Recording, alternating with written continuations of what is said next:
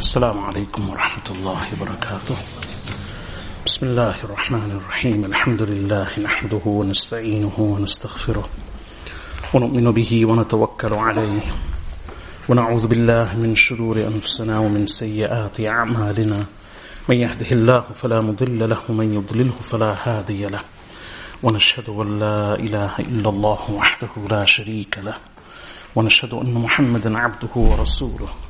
صلى الله تعالى عليه وعلى آله وصحبه وبارك وسلم تسليما كثيرا كثيرا. أما بعد فأعوذ بالله من الشيطان الرجيم. بسم الله الرحمن الرحيم. إن الله وملائكته يصلون على النبي يا أيها الذين آمنوا صلوا عليه وسلموا تسليما. اللهم صل على محمد وعلى آل محمد كما صليت على إبراهيم. وعلى آل إبراهيم إنك حميد مجيد اللهم بارك على محمد وعلى آل محمد كما باركت على إبراهيم وعلى آل إبراهيم إنك حميد مجيد Respected listeners,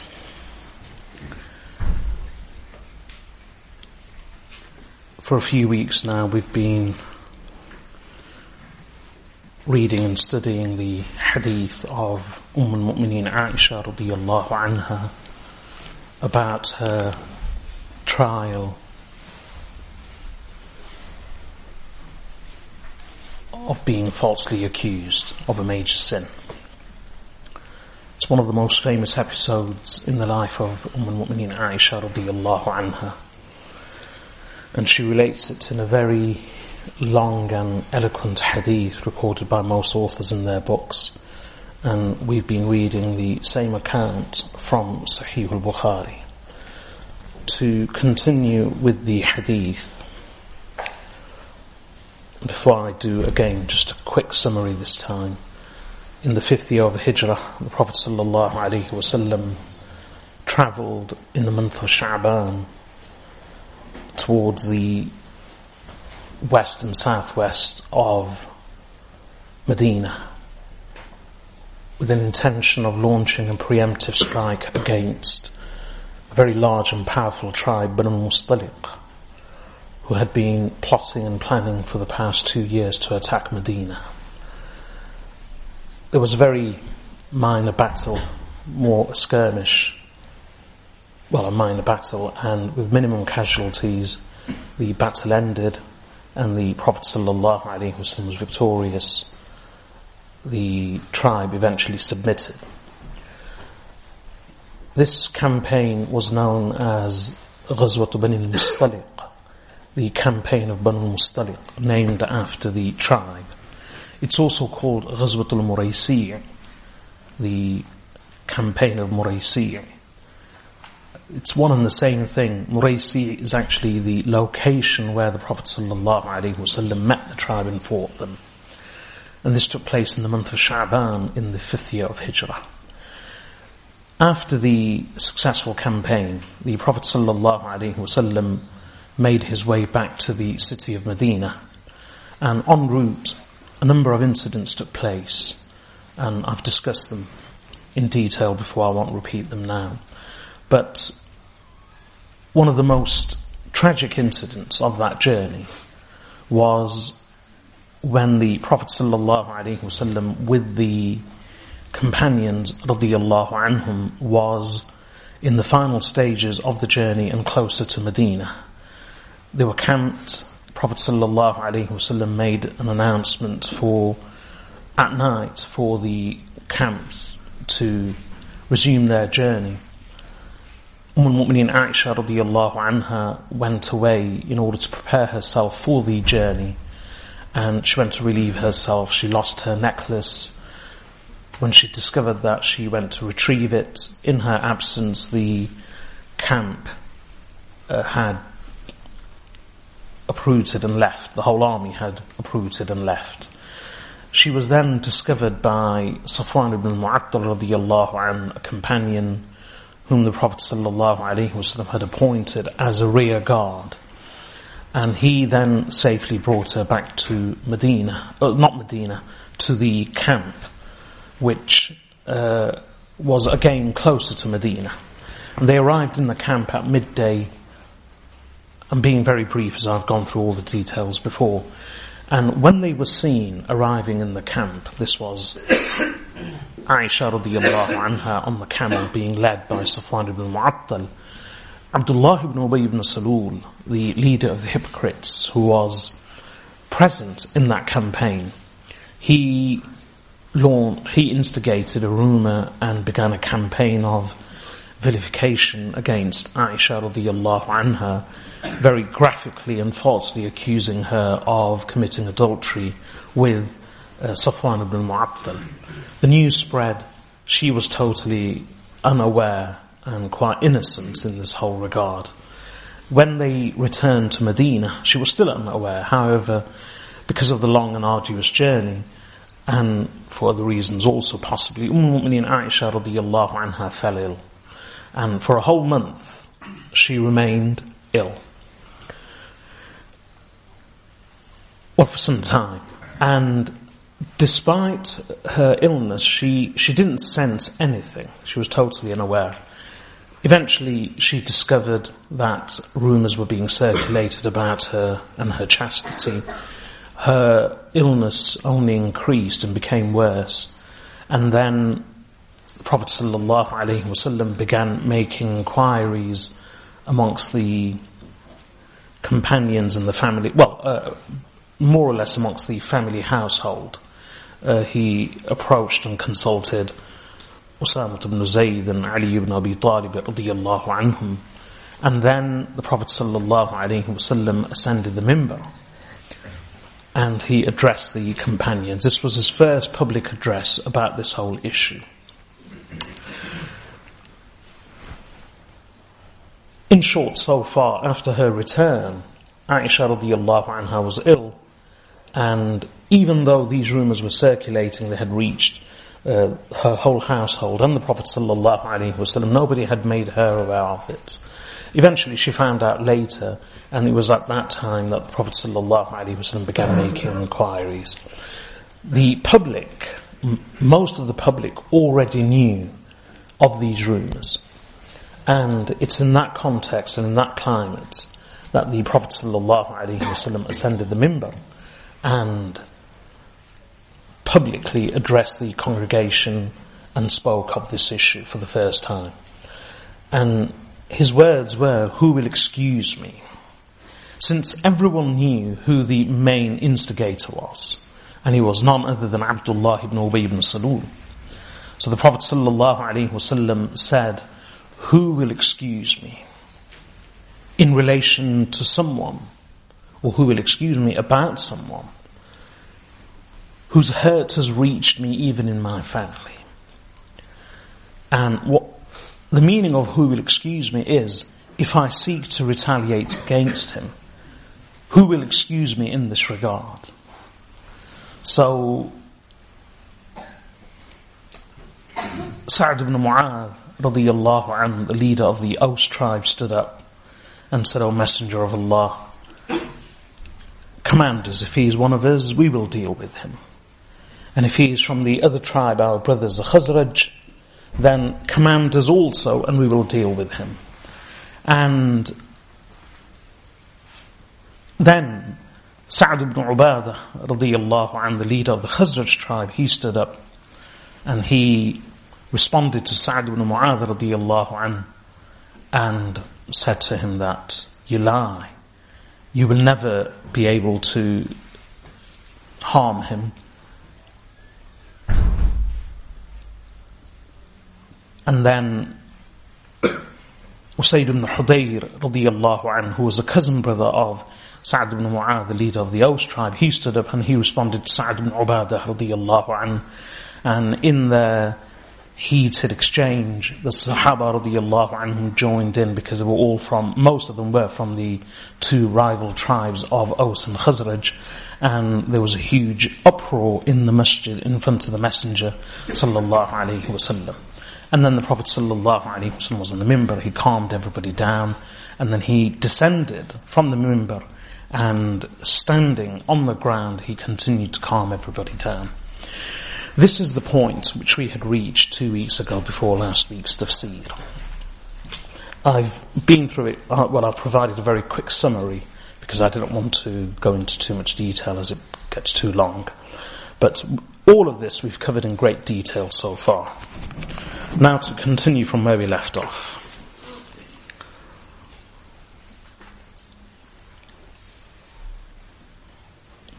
فثار الحيان الأوس والخزرج So the two tribes of Aus and Khazraj, they erupted حتى هم until they intended, i.e. to battle with each other.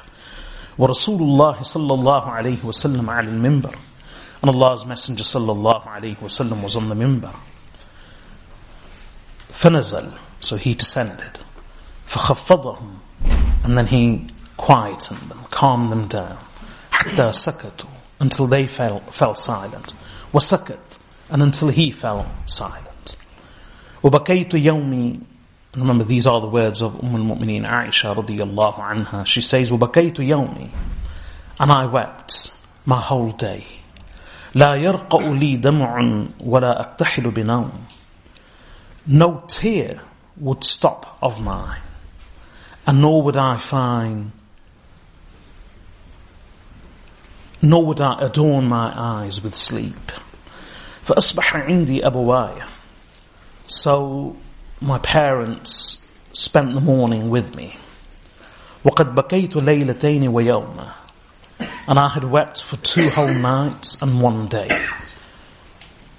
حتى أظن أن البكاء فالق كبدي.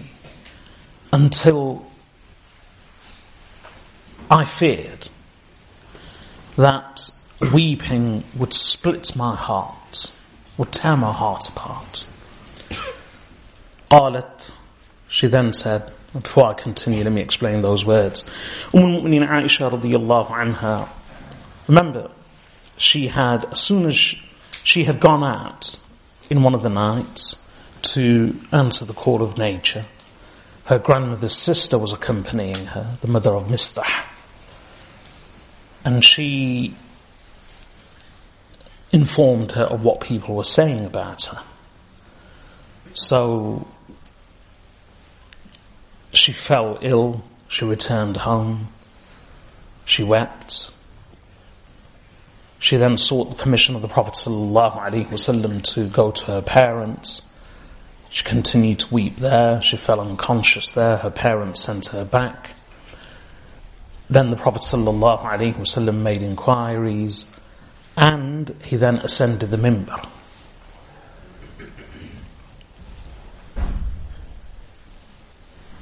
And in all of this, she says, I had continued to weep for two whole nights and a whole day. That means continuously uninterrupted. She wept so much that she feared. In this narration it says, until I thought. And in another narration, the words are, until my parents feared and thought that weeping would tear my heart apart. Imagine her tears, Allahu Akbar. A person often wants to feel wanted and loved and not thought less of. We want to impress our friends, our family members. We even want to impress strangers. Our insecurities lead us to portraying ourselves, even falsely, in a better manner simply because of this fear and perception in our minds that people will think less of us. What will someone think? What will people say?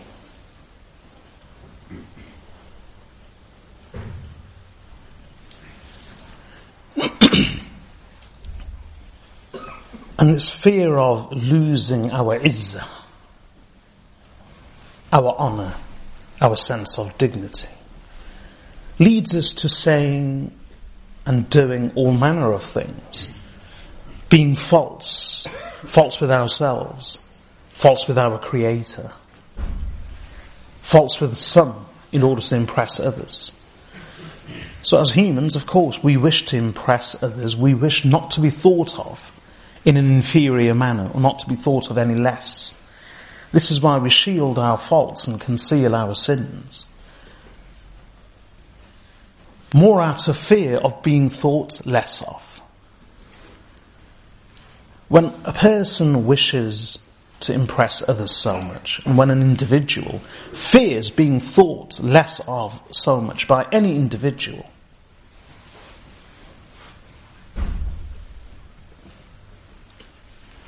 imagine how fearful Umm al-Mu'mineen Aisha radiyallahu anha must have been in relation not only to her husband, but her husband who was a messenger of Allah. For her, it wasn't simply a question of, does my husband trust me? Does my husband believe me? Does my husband think that I have committed such a sin? For her, it wasn't just a question of, what will my husband think? For her, it was also a question of what will the messenger of Allah think? For all of the wives, they treated the Prophet wasallam not only as their husband, but as the messenger of Allah. And this was her pain. This is why she wept uninterrupted in such a manner racked with emotion and tears for two whole nights and a whole day, continuously That not only she, but also her mother and father all feared that her weeping in that manner, her sobbing, her tears, would rent her heart apart.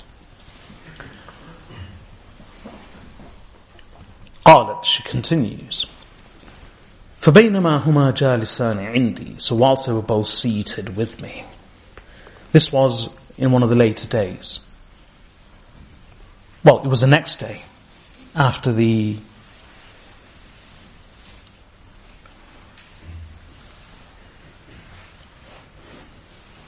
after the Prophet sallallahu alaihi wasallam had spoken it may have been on the same day, it may have been the next day. In any case, Umm al-Mu'mineen Aisha radiallahu anha says that I was with the Prophet sallallahu, oh, sorry, I was at home with my parents.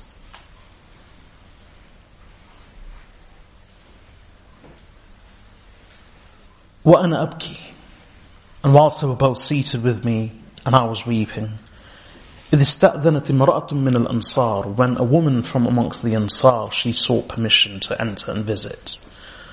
فأذنت لها so I granted her permission.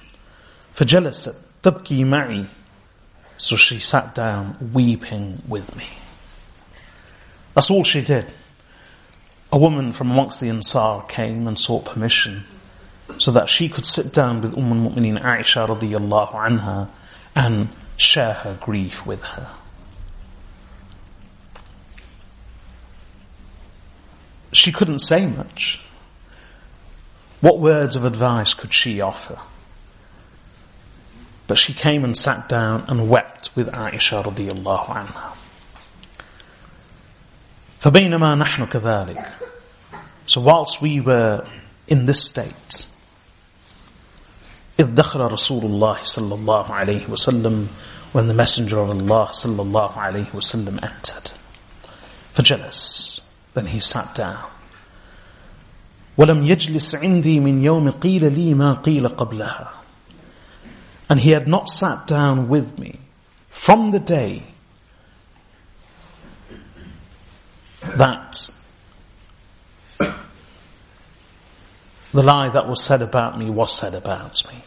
Meaning, since the time these rumours had begun circulating, the Prophet ﷺ had never actually sat down by her from that moment. This was the first time. He would come and visit her, And the most he would say to her was, Gayfatikum, how are you? But he would not actually sit down or spend any time with her. So she says, I was there at home with the Ansari woman weeping. My parents were with me when the Prophet ﷺ entered. It's not mentioned in this narration, but we have from the other narrations collectively. I can explain that what actually happened is she, she was there on the bed. She was so ill.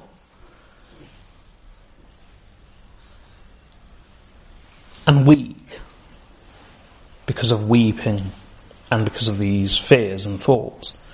And her parents were with her. When the Prophet ﷺ entered after Asr Salah, when he entered,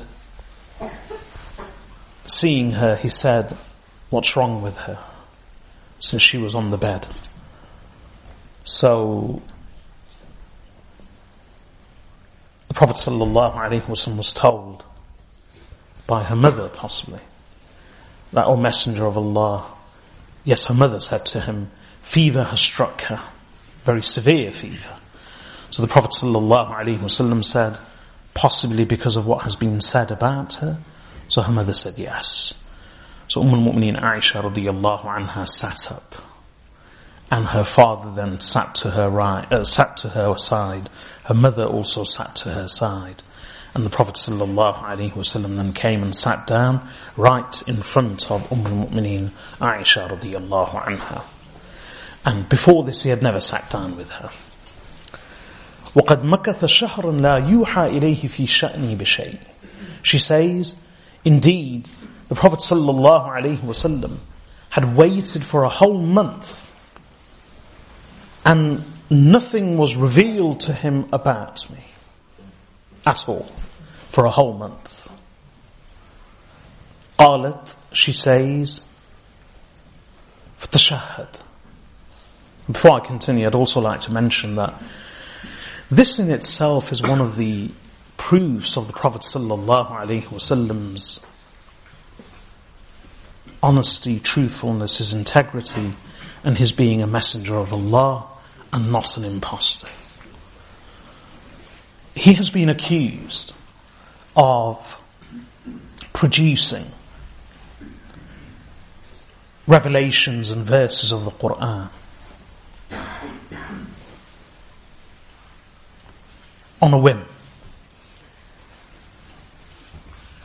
of citing the name of God, taking the name of Allah for his personal motives and for personal gain and benefit. Everything we know about the Messenger of Allah sallallahu alaihi wasallam proves the contrary. When wealth flowed into Medina, the Prophet sallallahu alaihi wasallam continued to live a simple life, giving that wealth in the way of Allah and charity.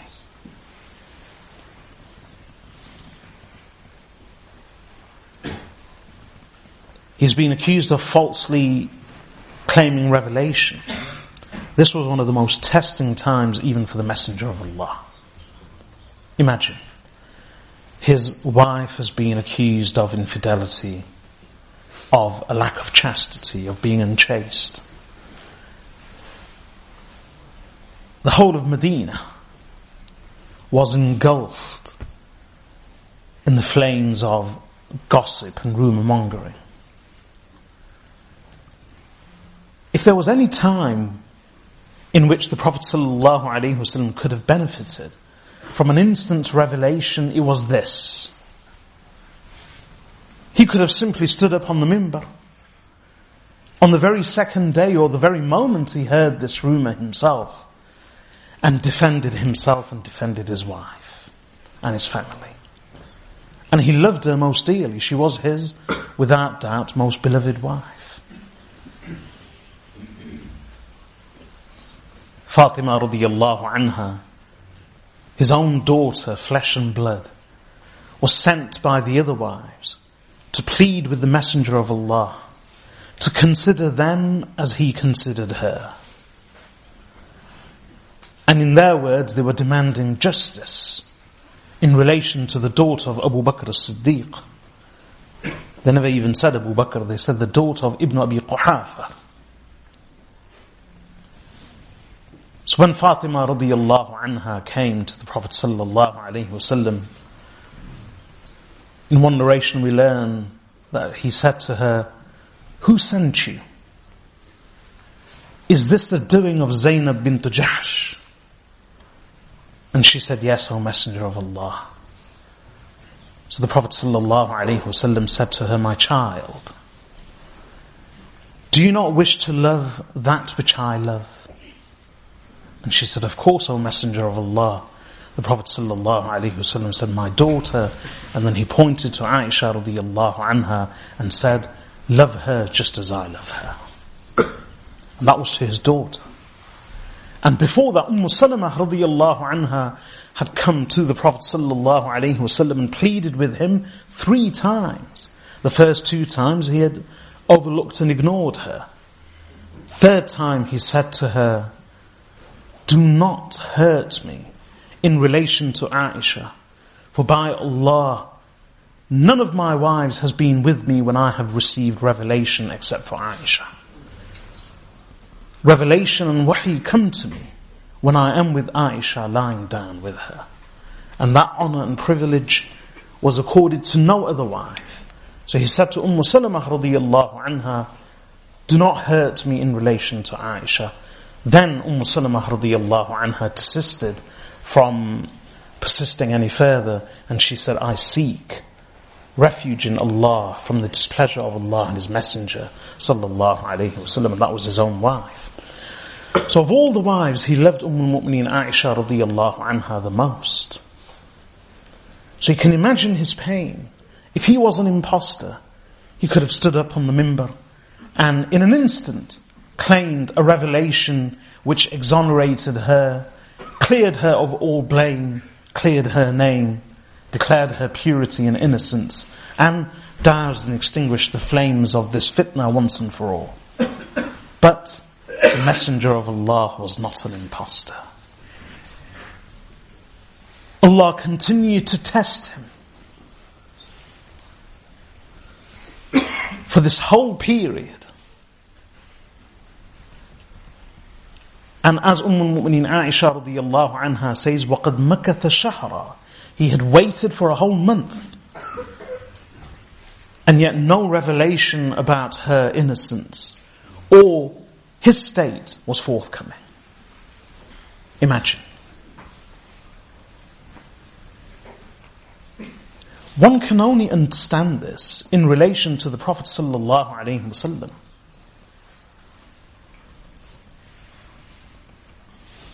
If someone has that self-dignity and honor, ghira, or another pronunciation of the word ghira, is passion and jealousy and protectiveness. Sa'd ibn Ubadah radiyallahu anhu. We discussed him two weeks ago and I've just mentioned him recently. Who was he? The leader of Khazraj. The one who stood up and countered the words of the leader of Aws, Sa'd ibn Mu'adh radiyallahu anhu. So Sa'd ibn Ubadah radiyallahu anhu, one of the earliest Muslims, I explained some of his virtues two weeks ago. He was such a passionate and jealous and protective man, a man of such ghayrah, that even amongst the Arabs, it was said that Sa'd ibn Ubadah radiallahu anhu could not tolerate, and forgive me for being explicit in this regard, it was said that Sa'd ibn Ubadah radiallahu anhu could not tolerate the thought of marrying any woman who had been with another man before. And so he had only ever married a virgin even before Islam. And Sa'd ibn Ubadah radiallahu anh's protectiveness and passion and jealousy were such that even anyone he divorced, no one dared to marry her. That was said of Sa'd ibn Ubadah. That he only ever married a virgin And if he ever ended up divorcing any of his wives, no one dared to marry her because of the ghayrah of Sa'd ibn Ubadah. So once Prophet sallallahu alaihi wasallam said, "Do you marvel at the ghayrah of Sa'd ibn Ubadah? Do you marvel at the passion and jealousy and protectiveness of Sa'd ibn Ubadah? Then know that I am even more protective and passionate and jealous than he is. Meaning my ghayrah, my ghira, my ghayrah is stronger than his. And Allah is even more protective than me. So, imagine, the Prophet ﷺ was full of ghayrah, such protectiveness, such passion. And for him to be subjected to this trial, that his most beloved wife may have been unfaithful to him, or that's what was being circulated. You can imagine his pain and his anguish. This is why Ali radiallahu anh said to him, O Messenger of Allah, there are many other women besides her. Divorce her and marry someone else.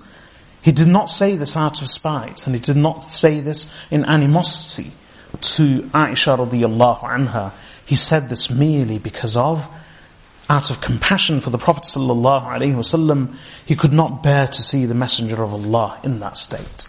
To relieve him of that anguish and that pain, he suggested, he suggested to him that it would be better for you to separate.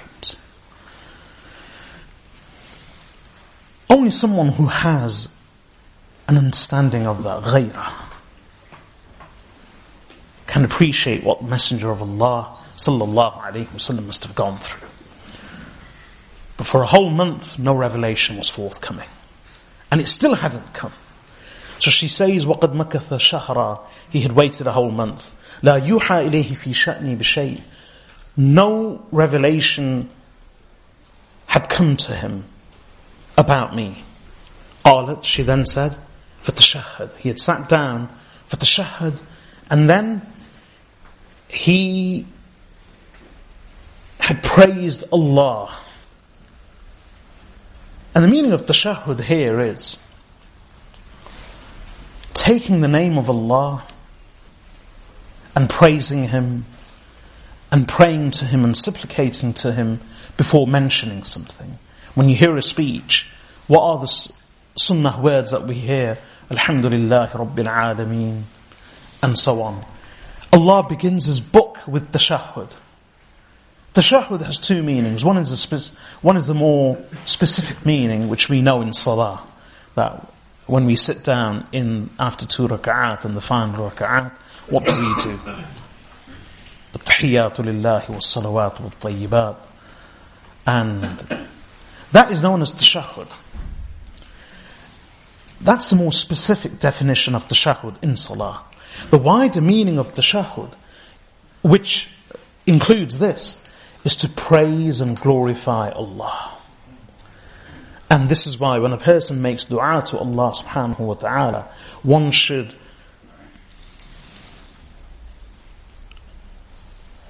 build one's dua and introduce an introduction to one's dua with the hamd and the thana of Allah, with the praise and the glorification of Allah subhanahu wa ta'ala.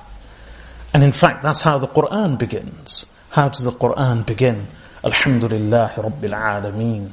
Ar-Rahman Ar-Rahim. Maliki Yawmiddin. This is the shahad. This is a praise and the glorification of Allah subhanahu wa ta'ala. So the Prophet sallallahu alaihi wasallam, even on such an occasion, he did not forget, nor was he neglectful or mindless of the dhikr of Allah subhanahu wa ta'ala. He sat down before Aisha radiallahu anha, and what did he say? He had not sat with her for a whole month since the beginning of this episode. فَتَشَهَّدْ And in another narration, فَحَمِدَ اللَّهُ وَأَثْنَى عَلَيْهِ He praised Allah and he glorified Him. And then he said, أَمَّا بَعْدْ فَتَشَهَّدْ ثُمَّ قَالْ Then he praised Allah and then said, يا عائشة أو عائشة لقد بلغني عنك كذا وكذا such and such has reached me about you. He did not mention the allegation specifically or explicitly. He inferred, he insinuated, but he did not mention it explicitly. O Aisha, such and such has reached me about you. فإن كنت بريئة So if you are innocent, فسيبرئك الله Then indeed Allah will declare you innocent.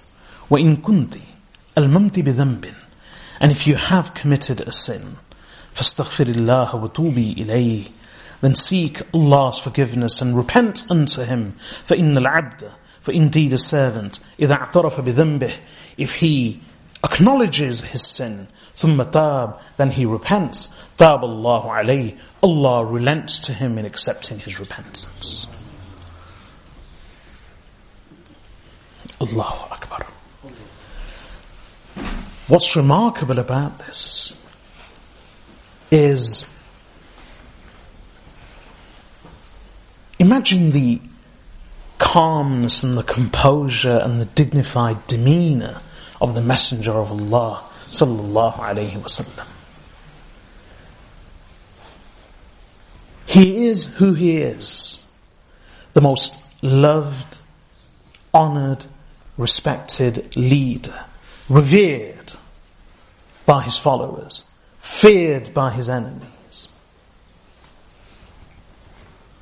The de facto ruler of Medina the highest authority, the highest judicial, legislative authority, even for the non-Muslims of the city. He is regarded as a messenger of Allah, the recipient of revelation. And his wife is accused of adultery. That's an attack on his honor, on his dignity on his manliness, on his masculinity, on his position. The Prophet ﷺ does not go into a wild rage. Nor does he scream and shout at his wife. Nor is he violent towards her, let alone physically, not even verbally, not even emotionally. He does not taunt her. He sits down. He praises Allah glorifies the name of Allah and calmly says that, O Aisha, such and such has reached me about you. If you are innocent, Allah will declare you to be innocent.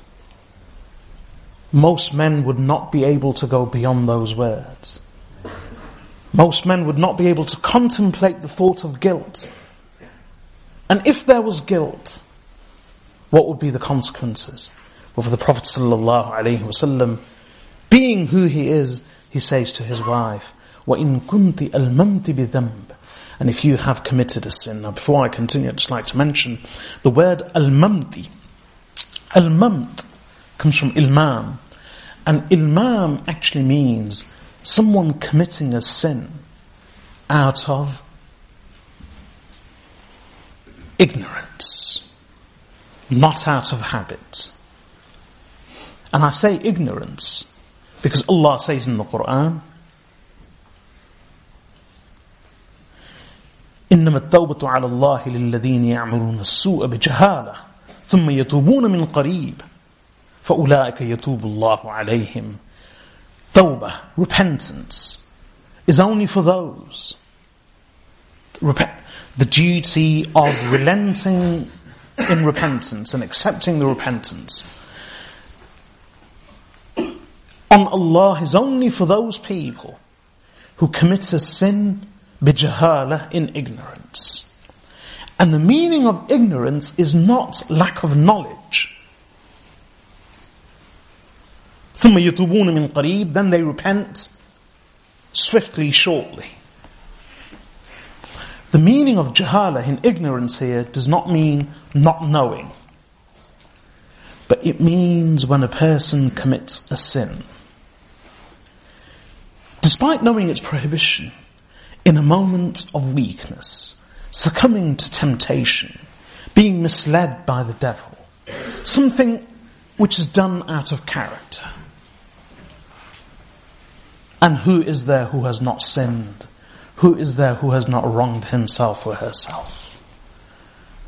Who is there who is blemishless? So that's the meaning of ilmam. When a person commits a sin, not in character but out of character, not persistently but only in a moment, in a moment of weakness. Allah says, those who repent in ignorance, i.e. in that manner. Ignorance in that verse does not mean lack of knowledge, that they never knew it was haram. No, despite knowing it was haram, a person commits a sin in a moment of weakness. Then, once they realize, they repent unto Allah. Allah accepts repentance of such people.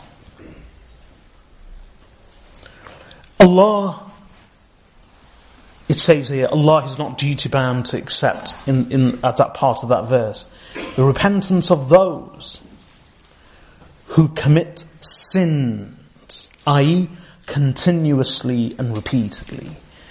These aren't sins that are committed infrequently or in a moment of weakness or succumbing to temptation.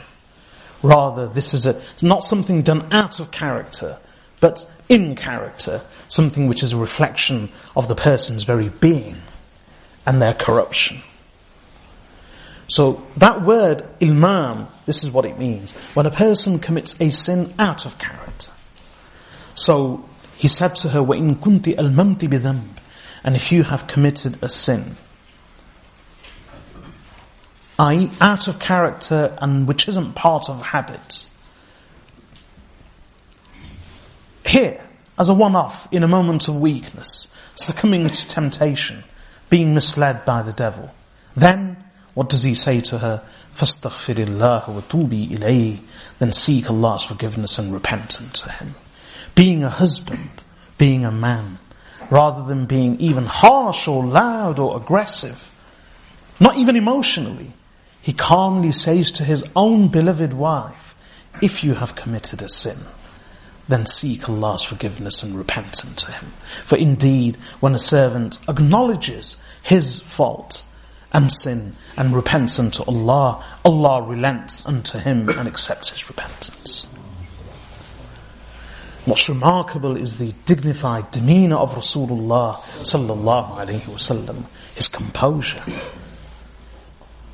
And he was like that. He never judged, he never allowed others to judge. He always saw the great picture.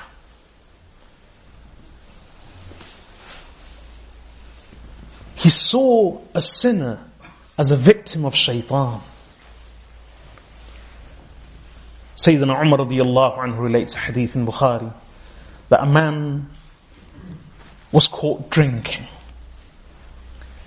and hauled before the Messenger of Allah sallallahu alaihi wasallam. And he had been caught drinking alcohol after its prohibition a number of times. And each time he was called, he was caught, he was hauled before the Messenger of Allah and he was punished. So the Prophet wasallam was with his companions when this companion was brought. And Prophet sallallahu alaihi wasallam told the Sahaba radiyallahu anhum, discipline him, teach him a lesson. So they, Umar radiyallahu anhu says, we fell on him with our hands and with our, they, they hit him. So someone who was standing there said, how shameless is he? Time and time again he is caught drinking and he is brought before the Messenger of Allah, and yet he still doesn't desist. The Prophet ﷺ said, do not speak of him in such a manner. وَلَا تُعِينُ الشَّيْطَانَ عَلَىٰ أَخِيكُمْ And do not assist shaitan against your brother. Meaning, he has already been a victim of shaitan, and shaitan is gloating over the fact that he has misled him and made him commit this sin. He is already gloating and immensely pleased. Why do you wish to taunt him, to throw jibes at him, and to judge him in this manner, and to abuse him and please shaitan even more? Then the Prophet ﷺ said of him, For what I do know of him is that he loves Allah and His Messenger. A person can, no one is perfect. No one is perfect. And a believer can have great good in him or her and one or two weaknesses. That was his weakness. But his good overwhelmed his sin and his weakness. So imagine the Prophet ﷺ sitting in front of his own beloved wife and saying to her, if you have committed the sin, then seek Allah's forgiveness. And repent unto Him, for indeed when a servant acknowledges his or her sin and repents unto Allah, Allah relents to them and accepts their repentance. فلما قضى رسول الله صلى الله عليه وسلم مقالته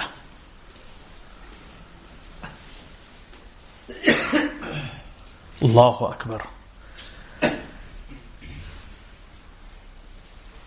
فلما قضى رسول الله صلى الله عليه وسلم مقالته Then when Allah's Messenger صلى الله عليه وسلم had finished his speech, his words, Umm al-Mu'mineen Aisha رضي الله عنها says, قلص دمعي, my tears dried up. حتى ما أحس منه قطرة so much so that I could not feel a single drop. وقلت لأبي and I said to my father. Now what had happened? Why did her tears dry up? She had reached a point beyond which she felt she could not fall. She had reached the end of her tether. She had reached rock bottom.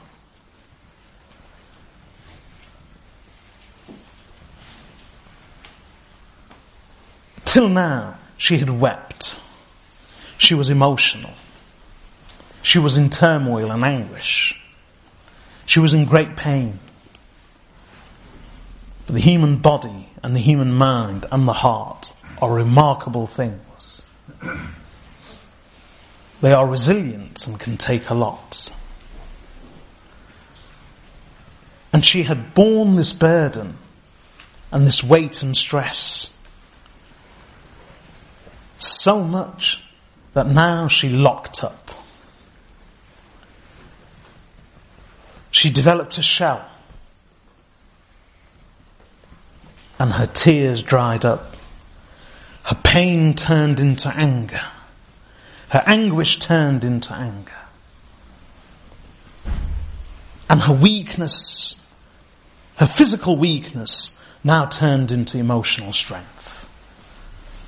My tears dry. Why now? Because until now she never knew what the Prophet thought. But now that the Messenger of Allah had said to her, if you are innocent, then Allah will declare you to be innocent. But if you have committed a sin, then seek Allah's forgiveness and repent unto Him. That confirmed her worst fear. That is the Messenger of Allah even in doubt about me? Is the Messenger of Allah, my husband, even saying to me, if and if? That's why she said, قَلَصَ دمعي my tears dried up. حتى ما أحس منه قطرة. So much so that I could not feel a single drop. Then she turned. Now, emotionally and mentally, she became almost defiant because of her pain. And she said, وَقُلْتُ لِأَبِي And I said to my father, remember he was sitting next to her, أَجِبْ عَنِّي رَسُولَ اللَّهِ صلى الله عليه وسلم. Answer me. Answer the messenger of Allah on my behalf. And it's not mentioned here, but in another narration,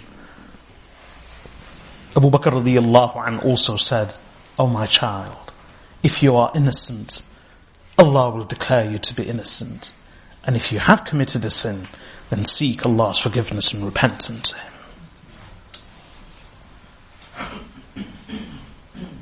And then he said, Abu Bakr radiallahu anhu قال, she says, he said, والله ما أدري ما أقول لرسول الله صلى الله عليه وسلم By Allah, I do not know what I can say to the Messenger of Allah.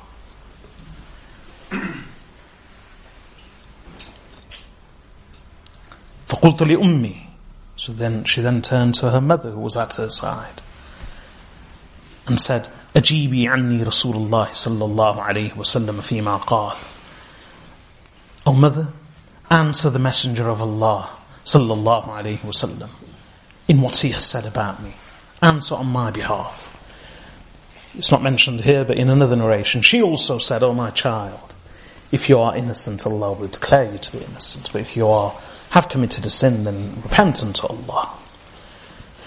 قالت she also then said, والله ما أدري ما أقول لرسول الله صلى الله عليه وسلم I do not know what I can say to the Messenger of Allah صلى الله عليه وسلم. What could they say? There she was, this innocent young girl. Her husband is before her, and not any husband but the Messenger of Allah. Her father is next to her, and not any father but Abu Bakr as-Siddiq radiyallahu anhu.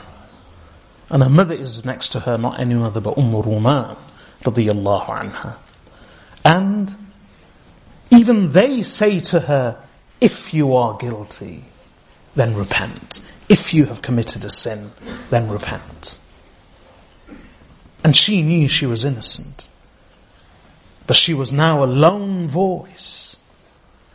She could not convince her husband the Messenger of Allah or her father or her mother. It didn't mean that they believed the rumors, but being human beings, they were also in anguish and confusion. She knew she was innocent, but how can that lone voice declare her innocence? So listen to what she has to say. قالت, she says, وأنا جارية حديثة السن. And I was a girl, young of age. لا أقرأ كثيرا من القرآن. I would not read much of the Quran. فقلت, so I said, والله by Allah, لقد علمت, indeed what I, I do know, أنكم سمعتم ما يتحدث به الناس that you have heard what people have been saying in their conversations ووقر في أنفسكم and it has settled in your heart وصدقتم به and you have believed it and attested to it ولئن قلت لكم أني بريئة and if I say to you that indeed I am innocent والله يعلم أني لبريئة and Allah knows that indeed surely I am innocent لا تصدقوني بذلك you will not believe me in this ولئن اعترفت لكم بأمر and if I confess to you about something والله يعلم أني لبريئة when Allah knows that I am indeed surely innocent of it لتصدقن, لتصدقني you will surely believe me in other words, it's not mentioned that clearly here in, in another narration. She says that this has settled in your hearts, so much so that you won't believe otherwise. If I say to you that I am innocent, and Allah knows that I am innocent, you still won't believe me.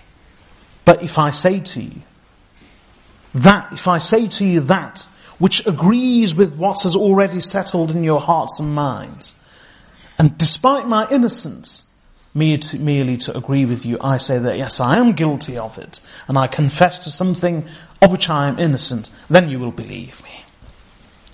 She says, Wallahi ma ajidu li walakum mathala. By Allah, I do not find any example for you and me. I do not find any parable or similitude for you and me. Illa Aba Yusuf, except the father of Yusuf. Now, this is why she meant, what she meant when she said earlier on, وأنا جارية حديثة السن لا أقرأ كثيرا من القرآن I was a girl young of age I would not read much of the Quran What was the name of the father of Yusuf alayhi salam? Ya'qub But she says in another narration In my pain and in my anguish and in her anger She searched for the name of Ya'qub alayhi salam But it didn't come to her That's why she said Wallahi inni la ajidu lakum wali mathalan By Allah I do not find a parable or a similitude for you and me, except the father of Yusuf, إذ قال, when he said, what did he say? فصبر جميل والله المستعان على ما تصفون Patience, seemingly beautiful patience is better for me. And I can only see, I can only seek Allah's help in what you say of me. When did he say that? When his sons came to him and said, Father, a wolf has devoured your son, Yusuf. He knew they were lying. He was a messenger of Allah. He said, بَلْ سَوَّلَتْ لَكُمْ أَنفُسُكُمْ أَمْرًا Nay, your hearts have plotted and schemed a plan for you. What could he do? They had collectively being his sons and the brother of Yusuf alayhi salam, they had collectively and so mischievously disposed of him. He as a frail old father, what could he do? In that moment of helplessness and feeling of, in the feeling of being defeated, فصبر جميل والله المستعان على ما تصفون. He said, seemly, beautiful patience is better for me this is my affair. For sabrun jameel, beautiful patience is my affair. This is what I will do. Wallahu musta'anu ala ma tasifun. And I can only seek the help of Allah in or over what you say of me.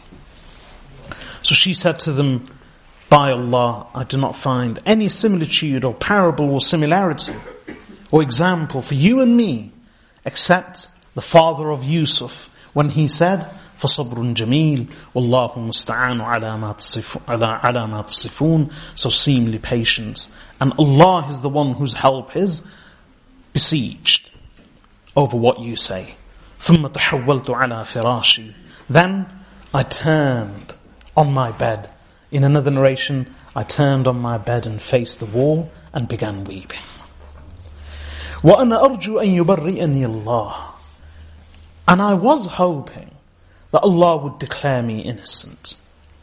ولكن والله ما ظننت But by Allah, I did not think أن ينزل في شأني وحيا that He would reveal or send down about me a revelation. Yutla, that would be recited. And in another narration, that would be recited even in the masajid. وَلَأَنَا أَحْقَرُ فِي نَفْسِي And I am surely inferior in my view من أن يتكلم بالقرآن في أمري In my view, I am surely inferior to being spoken of in the Quran. ولكن كنت أرجو أن يرى رسول الله صلى الله عليه وسلم في النوم رؤيا. But I only hope, or I surely hoped, I, I was hoping that the Messenger of Allah would see a vision or a dream in sleep. يُبَرِّئُنِي اللَّهُ بِهَا in which Allah would declare me to be innocent. What she says here is, she knew she was innocent, but now she was defenseless. فَصَبْرٌ جَمِيلٌ She turned to the, on her bed, faced the wall and began weeping. And she knew that in one way or the other Allah will declare her innocent. But she said, the most that will happen is that the Messenger of Allah will be given a sign. Or maybe he sees a dream, and in that dream Allah declares me to be innocent, or some other sign. I never for a moment thought that Allah would actually send down a revelation of the Quran in my regard that would be recited by the people and even sounded out and declared in the masajid. In fact, I considered myself worthless of such a privilege and honor I was too inferior in my own view of being spoken about in the Quran in that manner. For wallahi, she continues, but by Allah, Marama majlisa. He had not moved from his place in front of me. ولا خرج أحد من أهل البيت and neither had anyone from the household left حتى أنزل عليه الوحي until revelation was sent down on him. فأخذه ما كان يأخذه من البرحاء so he was seized by that seizure which would take hold of him when he would receive revelation حتى إنه ليتحدر منه مثل الجمان من العرق في يوم شاب so much so that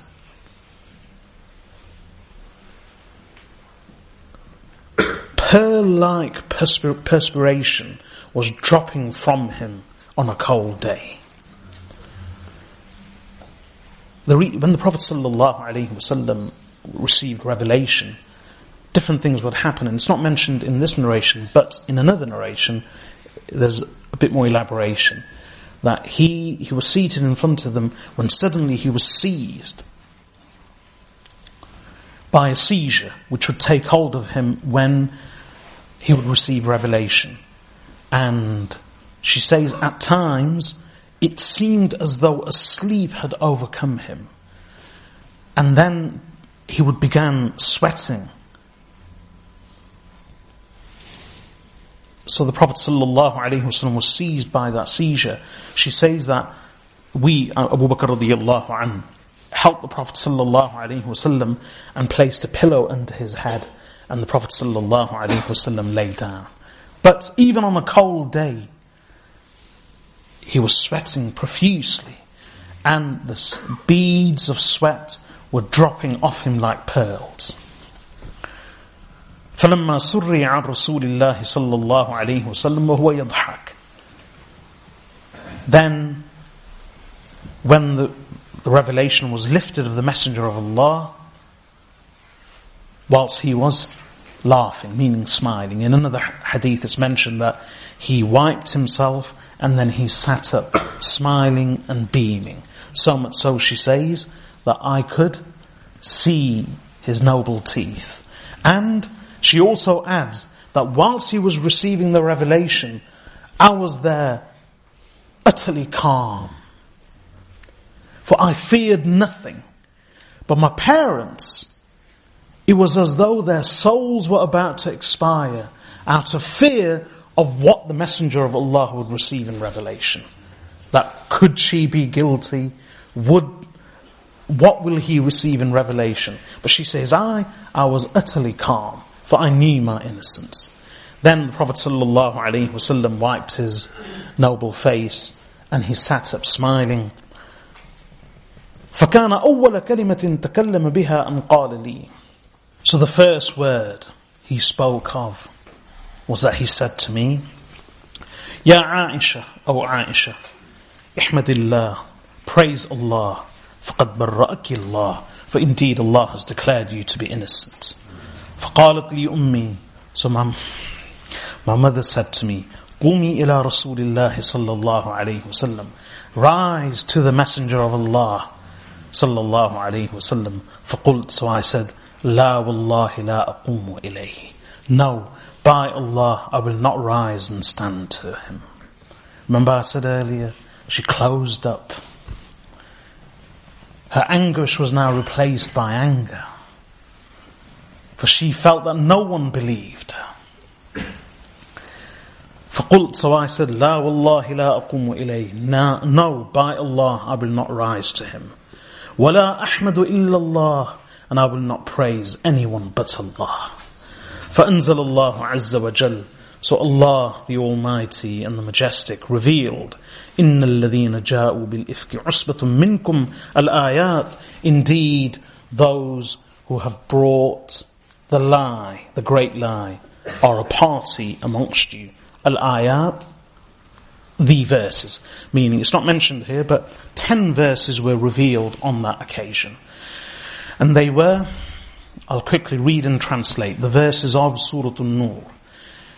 إن الذين جاءوا بالإفك عصبة منكم لا تحسبوه شرا لكم بل هو خير لكم لكل امرئ منهم ما اكتسب من الإثم والذي تولى كبره منهم له عذاب عظيم Indeed, those who brought the great lie were a party from amongst you. Do not consider this to be worse for you. Nay, it is better for you. For each man of them, for each person of them, is what he or she has earned of the sin. وَالَّذِي تَوَلَّى كِبْرَهُ مِنْهُمْ And he who assumed the greatest role of them, لَهُ عَذَابٌ عَظِيمٌ For him is a great punishment. Meaning Abdullah ibn Ubay ibn Salul. The verses continue. لَوْلَا إِذْ سَمِعْتُمُوهُ Why wasn't it that when you heard this, ظن المؤمنون والمؤمنات بأنفسهم خيرا The believing men and believing women, women thought good of themselves. وقالوا هذا إفك مبين And why didn't they say that this is a clear lie? لولا جاءوا عليه بأربعة شهداء Why did they not produce four witnesses? فإذ لم يأتوا بالشهداء So when they did not produce four, so because they do not produce witnesses, فَأُولَٰئِكَ عِنْدَ اللَّهِ هُمُ الْكَاذِبُونَ So these people, they are liars in the sight of Allah.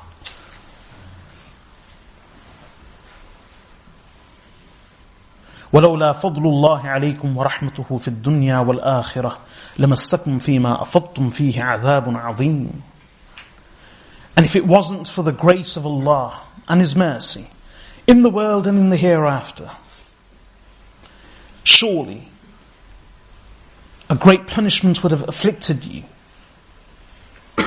in what you did, in what you indulged in. لولا إذ سمعتموه قلتم ما يكون لنا أن نتكلم بهذا سبحانك هذا بهتان عظيم Why wasn't it that when you heard this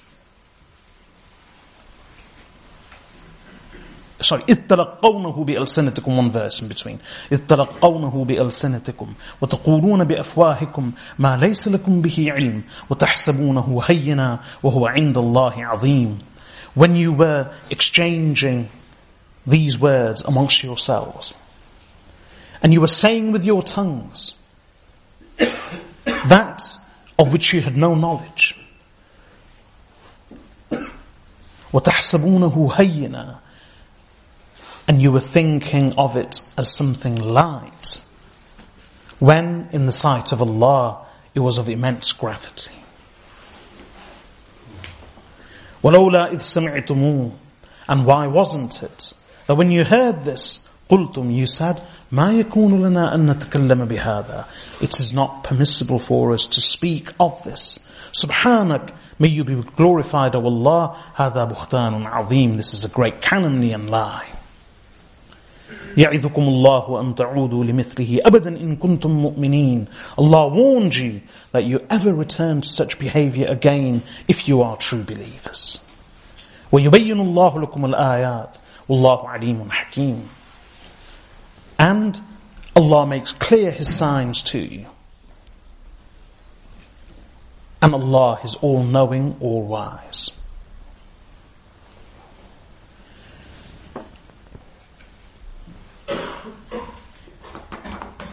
إن الذين يحبون أن تشيع الفاحشة في الذين آمنوا لهم عذاب أليم في الدنيا والآخرة والله يعلم وأنتم لا تعلمون Indeed those who love or who desire to see immorality and indecency spread amongst the believers for them is a painful punishment in the world and in the hereafter. And Allah knows and you do not know. ولولا فضل الله عليكم ورحمته وأن الله رؤوف رحيم and had it not been for the grace of Allah and His mercy then it's not mentioned but it means you would have been punished وأن الله رؤوف رحيم and indeed Allah is compassionate is most merciful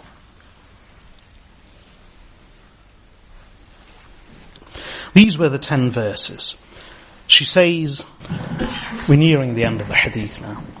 فلما أنزل الله عز وجل هذا في براءتي So when Allah revealed these verses about my innocence. قال أبو بكر الصديق رضي الله عنه. This part of the hadith is now ended. She says that Allah revealed my innocence and that was it. Now she speaks of something else. She says, فَلَمَّا أَنزَلَ اللَّهُ عَزَّ وَجَلَّ هَذَا فِي بَرَاءَتِي When Allah revealed this about my innocence. قال أبو بكر الصديق رضي الله عنه Abu Bakr الصديق رضي الله عنه Her father said, وكان ينفق على مستح بن أثاثة لقرابته منه and he used to spend on Mistah ibn Uthatha because of his relation to him, relationship with him. والله لا أنفق على مستح شيئا بعدما قال لعائشة By Allah, I will not spend anything on Mistah after what he has said of Aisha. Now, in, in order to understand this, let me explain. If you remember, I said right at the beginning that she went out one night to relieve herself and answer the call of nature when she returned to Medina. And she had fallen ill, but after some time, when she felt a bit better and began recovering, she went out to answer the call of nature with her grandmother's sister, the mother of Mistah. And the mother of Mistah was walking with her, and she tricked. Who was she? This old woman, this old lady. She was her grandmother's sister, meaning her father's mother's sister. So her father's maternal aunt, her fa- father's khala. So she went out with her grandmother's sister, the mother of Mistah, and she tripped in her cloak. So when she tripped, she said, Ta'isa Mistah. May Mistah perish. She said about her own son, May Mistah perish. So Aisha radiallahu anha didn't know why she said that. So she said, and it seems as though she said it more than once. Some narrations, she said it more than once. So Aisha radiallahu anha said, أتسبين رجلا شهد بدرا Do you abuse a man who is a veteran of Badr? But why do you say this of him? Of your own son, of someone who is a veteran of Badr? So she said, ألم تسمعي ما قال يا هنتا ألم تسمعي ما قاله الناس Oh innocent, naive one, have you not heard what people have said about you? So, this was her, this was her, her, her father's mother's sister. And Mistah was her son. So Abu Bakr radiallahu anhu's cousin brother was Mistah ibn Uthatha. The father's name was Uthatha, but his mother was the khala, the maternal aunt of Abu Bakr, Abu Bakr as-Siddiq radiyallahu anhu. I never mentioned this then, but I'll say it now. Why did she say Ta'isa Mistah? Okay, she was walking with Aisha radiyallahu anha in the dark. She was wrapped up in her cloak and the bottom of the blanket must have been trailing on the ground in front of her. So she mistakenly, inadvertently spe- stepped on the edge of the blanket. And as a result, she tripped. So, when a person trips, something comes out. A person makes an exclamation. Her exclamation was, Da'isa mistah. May mistah perish. What connection does that have with her tripping? It's Very simple. She was thinking about this all the time. She was consumed by this. And she was worried that my own son, Mistah, is saying this about the Prophet ﷺ's wife, and he's saying this about his cousin brother's daughter. So she was thinking about this, ruminating over it, consumed by it. And because she was consumed by it, she wasn't paying much attention to the, to the way she walked. And as a result, that's all she was thinking about. She was absently walking, thinking about this, consumed by this. When she tripped, she obviously felt what made her trip? Her lack of concentration on the moment because she was consumed by what her son Mistah had done. So in a way he was responsible. She said, woe be unto Mistah, Mistah perish. So why does she say Mistah perish? Because unfortunately, Mistah radiallahu anhu, he was a sincere companion. He was a muhajir. He had traveled from Mecca to Medina. He was an emigrant. He had done the great hijrah with Rasulullah sallallahu alayhi wasallam. He was the cousin brother of Abu Bakr as-Siddiq radiyallahu anhu. Their mothers were sisters. He was a sincere believer. He was poor. And on this occasion, Mistah radiyallahu anhu made the error and the mistake of repeating the rumors that was being circulated about Aisha radiyallahu anha. As they say, libel is libel. Repeating a libel is libel. A rumor is a rumor. Repeating a rumor is rumor. It's an allegation. The sin and the responsibility of the rumor, of the allegation, does not rest with the instigator of the rumor. It falls equally on the shoulders of those who perpetuate this rumor and this gossip. We are responsible for what we convey. So Mistah radiallahu an unfortunately made the mistake of repeating the rumor to others and thereby perpetuating its circulation and its gossip. So when Abu Bakr radiallahu an found out that my own cousin brother, Mistah, is saying this about my daughter, he should know better. He's a family member. He's her uncle. One. Not only that, but Mistah radiallahu an was poor. So Abu Bakr radiallahu an used to provide his expenditure. He used to look after him. So imagine, Mistah radiallahu an was a dependent of Abu Bakr as-Siddiq radiallahu an. He spent on him. He provided him with his livelihood and his sustenance and his upkeep and his maintenance and his nafaqah. So Abu Bakr radiallahu an was even more angry that he is my dependent. I treat him like a family dependent. I spend on him. He lives off me. And then he dares to say this about my daughter. So Abu Bakr radiallahu an, in his anger, and justified he was, he said, by Allah, I will never again spend a dirham on Mistah. That's what she means. So she says, when Allah revealed these verses, about my innocence, or this about my innocence. Abu Bakr as-Siddiq radiallahu anhu said, وَكَانْ يُنْفِقُ عَلى مِسْتَحِ ibn أُثَاثَ لِقَرَابَتِهِ مِنْ And he would spend on Mistah ibn Uthatha because of his relationship with him. What did he say? وَاللَّهِ لَا أُنْفِقُ عَلى مِسْتَحٍ شَيْءٍ بَعْدَمَا قَالَ لِعَائِشَةَ By Allah, I will not spend anything on Mistah after what he has said about Aisha. فأنزل الله عز وجل. So Allah the Almighty and Majestic revealed the verse ولا يأتل أولو الفضل منكم والسعة أن يؤتوا أولي القربى والمساكين والمهاجرين في سبيل الله وليعفوا وليصفحوا ألا تحبون أن يغفر الله لكم والله غفور رحيم.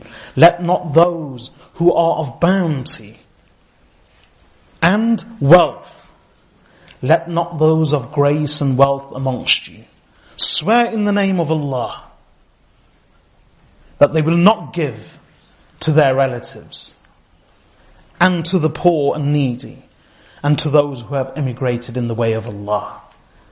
Who's that in reference to?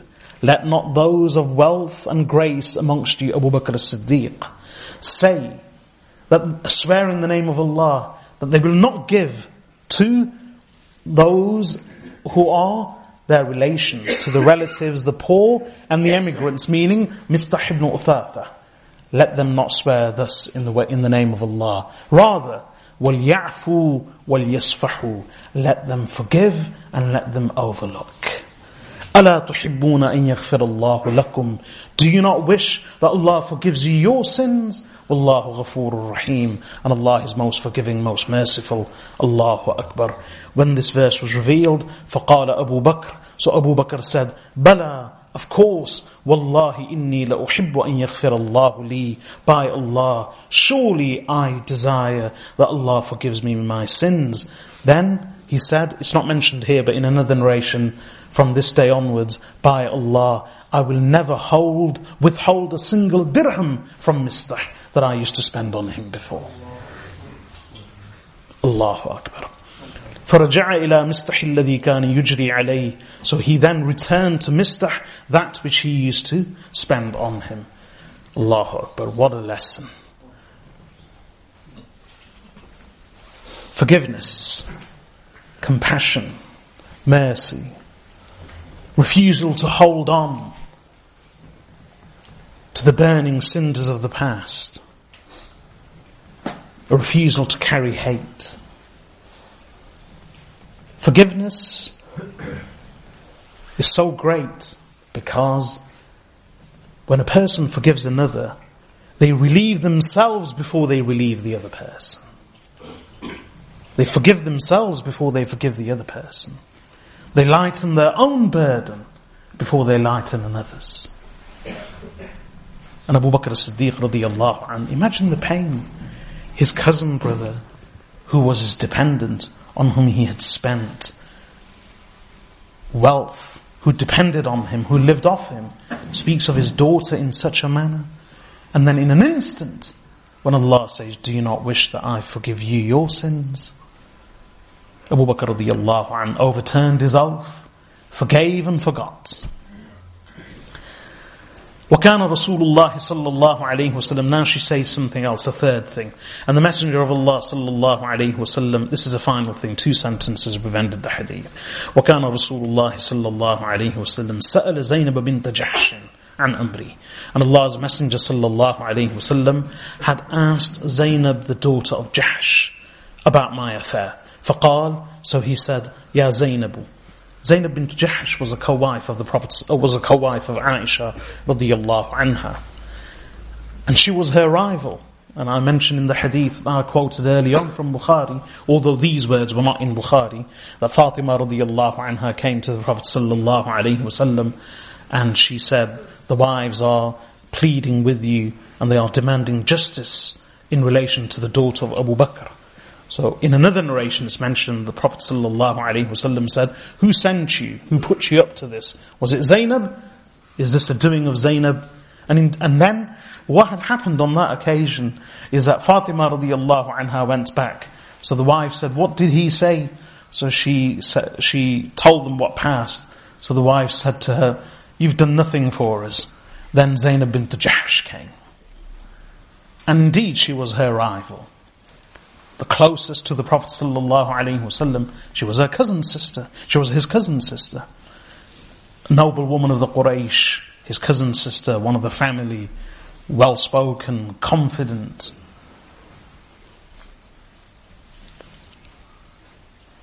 She was captivating. And she came. And she began arguing with Zainab with Aisha anha in front of the messenger sallallahu alayhi wasallam. And then the Prophet sallallahu alayhi wasallam remained silent. I explained that hadith in detail in Kitab al-Hibah in the book of gifting. But she was indeed her rival. And when jealousy would take hold, they would exchange words. But, Allahu Akbar, their taqwa overrode everything. Their fear of Allah overrode everything. And this is what happens here. فقال, so he said, Ya Zainabu, O Zainab, ما علمتي, ما رأيتي, what do you know? What have you seen? فقالت, so she said, Ya Rasulullah, O Messenger of Allah, أحمي سمعي وبصري. I guard my eyes and I guard my ears. I guard my hearing and I guard my sight. Wallahi ma alimtu alayha illa khayra. By Allah, I do not know anything of her except good. Despite their rivalry. She says, قالت, Aisha radiallahu anha says, وهي التي كانت تساميني and she is the one who would rival me فعصمها الله بالورع but, but Allah protected her because of her fear of Allah meaning Allah protected her from becoming embroiled in sin because of her caution, her taqwa and her fear of Allah. Despite their rivalry, when that was one occasion when all she had to do was slip in a single word and she would have removed her rival from the scene. But no. These were worldly considerations. For them, they had their gaze on the akhirah, on the hereafter. Theirs was the fear of Allah which overrode everything. And even she says, even though she was the one who would rival me, Allah protected her through her taqwa and her fear. And what does she say? Ya Rasulullah, ahni sam'i wa basari. But, O Messenger of Allah, I guard my hearing and I guard my sight. Wallahi ma alimtu alayha illa khayra. By Allah, I have not known anything of her except good. That brings an end to this hadith of Umm al-Mu'mineen Aisha radiyallahu anha. I didn't even explain the verses today, but what I will do now, inshallah in the next two weeks, is go through the verses of the Quran of Surah An-Nur, those ten verses in detail, and fit them in with the whole story of Umm al-Mu'mineen Aisha radiyallahu anha. That shouldn't take too long. And then the remainder of next week's dars and the dars of the following week will spend on discussing the lessons that we have learned and that can be drawn from this famous and long hadith and episode of Umm Mu'mineen Aisha radiallahu anha's life Lessons that we can take away and practically implement in our daily lives. I pray that Allah subhanahu wa ta'ala enable us to understand. وصلى الله وسلم على عبده ورسوله نبينا محمد وعلى آله وصحبه أجمعين سبحانك اللهم وبحمدك نشهد أن لا إله إلا أنت نستغفرك ونتوب إليك This lecture was delivered by Sheikh Abu Yusuf Riyadul Haq and has been brought to you by Al Kotha Productions. For additional lectures and products, please visit www.akstore.com. We can also be contacted by phone on 0044 121 771 3777 or by email via sales at akstore.com. Produced under license by Al Kotha Productions all rights reserved for Alcotha Productions and the author. Any unauthorized distribution, broadcasting, or public performance of this recording will constitute a violation of copyright.